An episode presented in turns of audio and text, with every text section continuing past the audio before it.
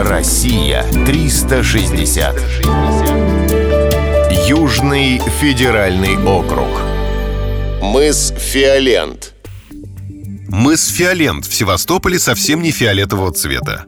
С крымско-татарского филенг переводится как «тигровый». Однако этих животных в Крыму никогда не бывало. Откуда тогда такое название? Крымский краевед Александр Бертье де Лагард считает, что оно появилось из-за чередования пород разного цвета на обрывистых берегах мыса. Издали картина напоминала огромную тигровую шкуру. Жители Севастополя называют фиолентом участок побережья длиной около 10 километров.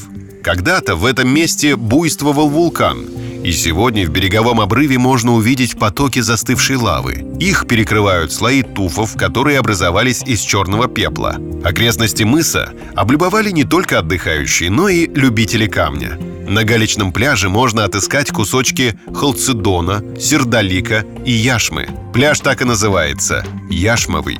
Неподалеку от него находится Георгиевская скала. Маленький каменный островок высится над водой на расстоянии 140 метров от берега. По легенде, в 891 году на этом месте терпели бедствие греческие рыбаки. Из беды их выручил сам святой Георгий Победоносец. Позже на островке нашли его икону. Спустя тысячу лет после этого события здесь установили мраморный крест, а на берегу основали Свято-Георгиевский монастырь. Места здесь настолько живописные, что для их охраны организовали ландшафтный заказник. Он так и называется – мыс Фиолент. Прямо на камнях растут грабы и дубы. Встречаются кизил и кипарис. На берегу можно обнаружить пещеры. Но главным достоянием заказника являются сами скалы и потрясающая панорама побережья Черного моря. Россия 360. Всегда высокий градус знаний.